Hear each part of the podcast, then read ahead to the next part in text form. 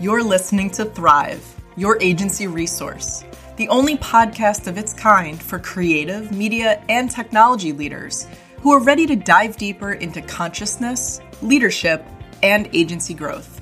I'm your host, Kelly Campbell.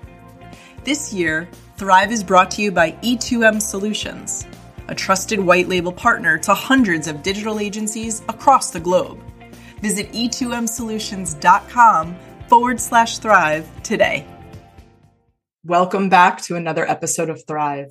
With so much talk on efficiency, productivity, and capacity in the agency world, I wondered if these could actually bleed over into the conversation about building healthy organizational culture. Today, I'm joined by Marquis Murray, who's the CEO and founder of Ditto, a systems and process consultancy, helping teams optimize their operations to get the most out of their technology and to eliminate stress and burnout.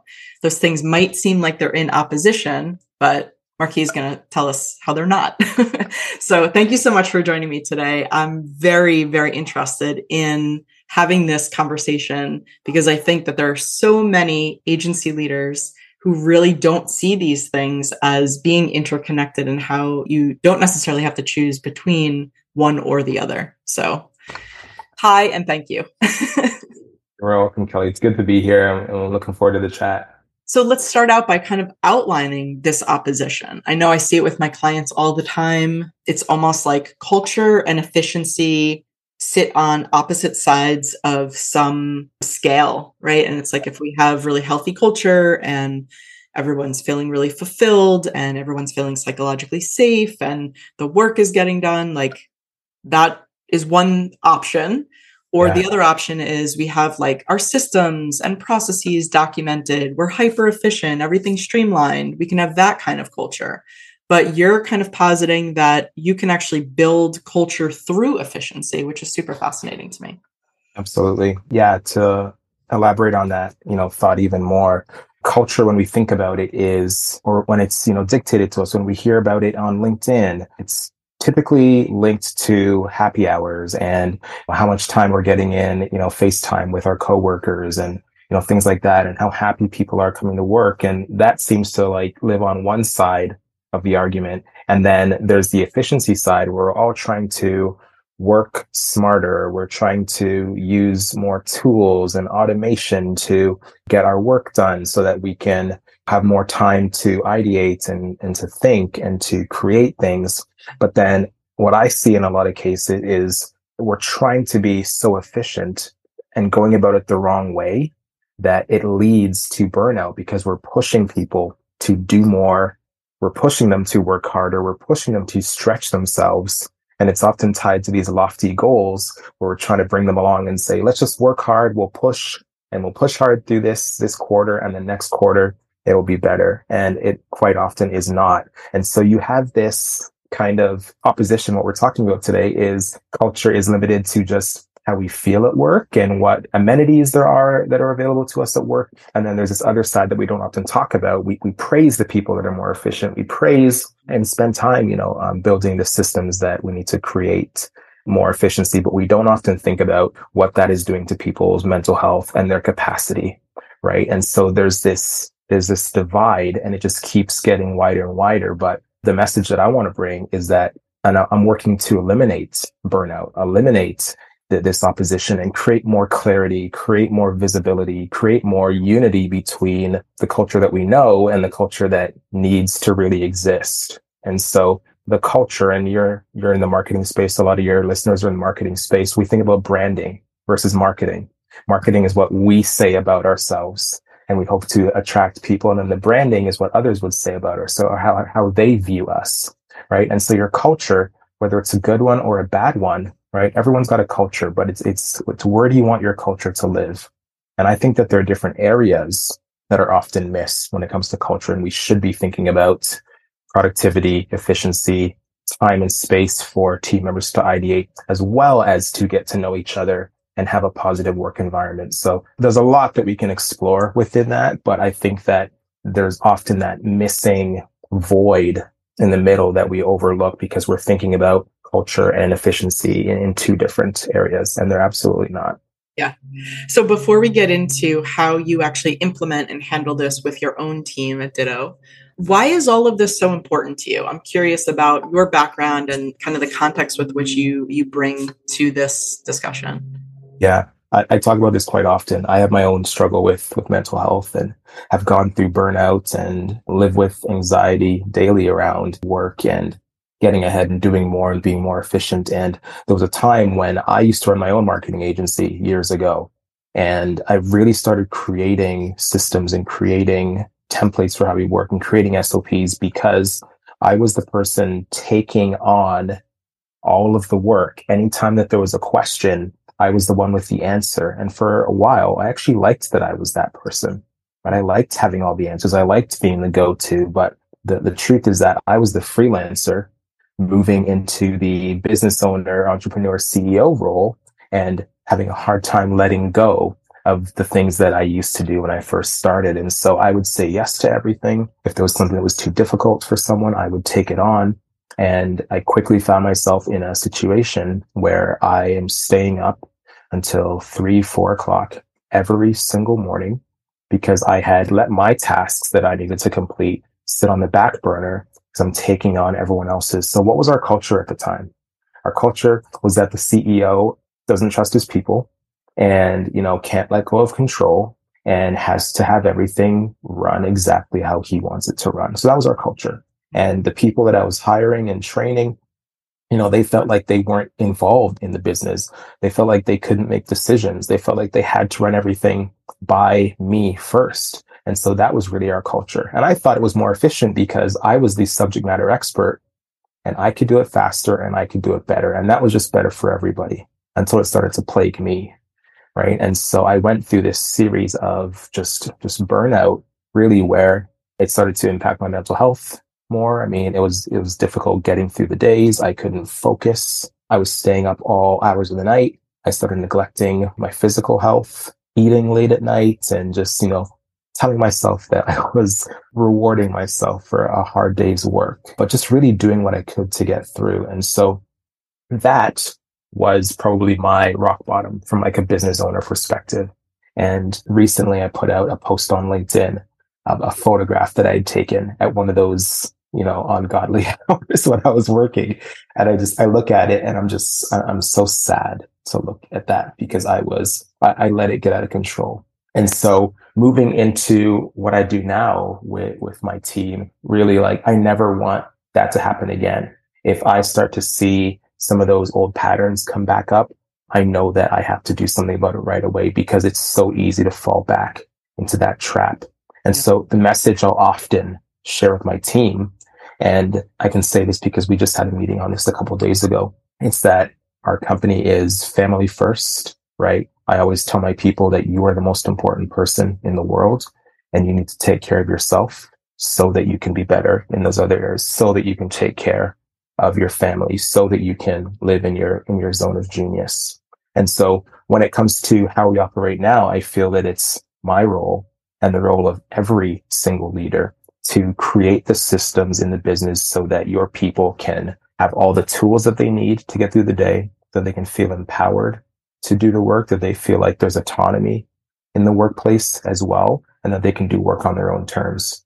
Right. And so, especially in this remote landscape, I'm a firm believer that when people show up to work, they really make the choice to show up.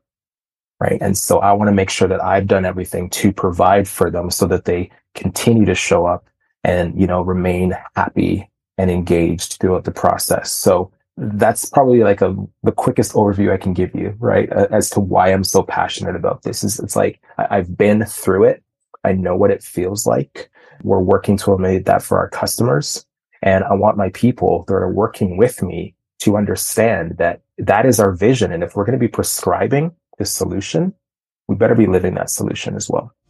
Hey, let's take a quick break. Did you know that there's a better way to scale your agency? Whether it's web design, development, e commerce, content, SEO, or even hosting, E2M is the reliable white label partner you wish you knew about years ago. Personally, I'm proud to partner with E2M because of our alignment in values and ethics. head over to e2msolutions.com forward slash thrive to learn more. Now, let's get back to the show. So beautifully said. So much of what you just shared, and thank you for sharing that. So much of what you just shared is so resonant with me because I also, when I, you know, at some point during my agency owner journey, I was the same exact way. You know, I loved being the person with all of the answers. I was staying up till three o'clock at night, almost wearing it a little bit like a badge of honor until it was like, wait a minute, what is happening here? Why am I doing this? Like, this is not sustainable.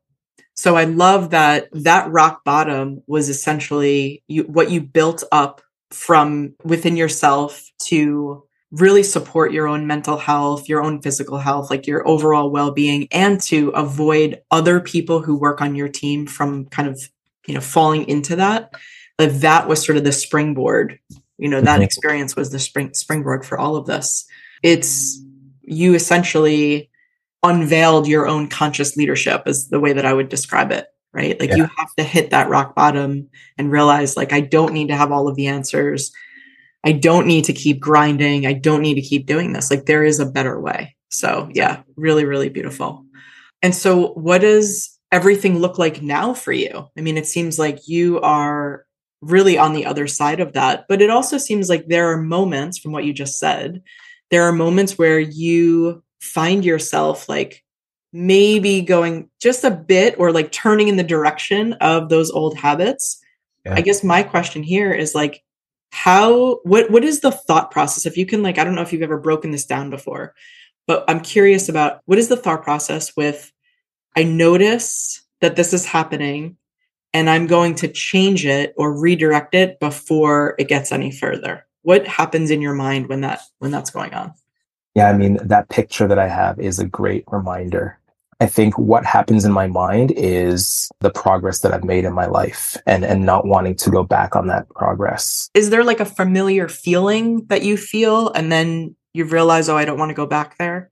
Yeah, I mean, as it relates to anxiety, I mean, anyone who's listening who who's going through that, they can feel it, right? Like there when you feel the adrenaline coursing through your body and you feel the the cortisol like really building up, like it is a physical feeling for me. Mm-hmm. And there are days because I, I work remotely, I work from home. My office is steps away from where my my wife is and where my dog is, where my kids are. And because there's no commute, there's no way to shut it off. And when I'm finished my calls at the end of the day, it's, it's a really quick transition from business owner to parent and husband and family man.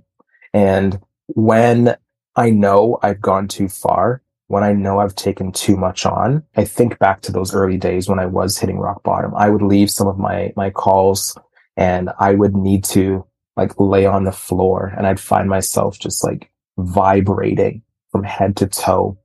And then I, I leave and I, I'm a shell of a human being. It was hard to find joy. I, I wasn't present in a lot of the conversations. I, I couldn't, I, I, just wasn't myself. And so w- when I'm on a call now and I have my back to back days and I'm, and I'm jumping in and answering questions, that comes back to me. And it's like, I've already been there right? I've already had to deal with this with my wife where I haven't talked to her for three days, even though we've been in the same house, even though we go to sleep in the same bed, because I'm just so done.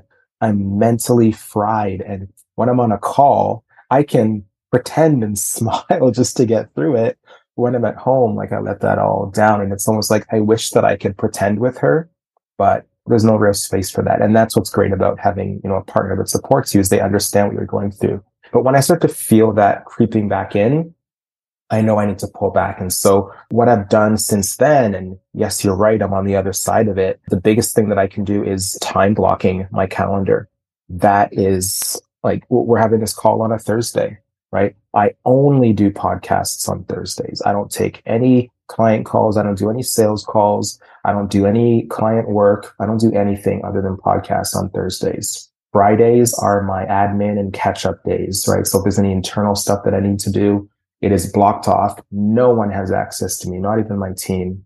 Mondays are for marketing and strategy. I have a podcast. I've got a YouTube channel And so I'll typically do all my video blocking on Mondays for the YouTube channel. If I'm doing any solo podcast recording, that happens on Mondays.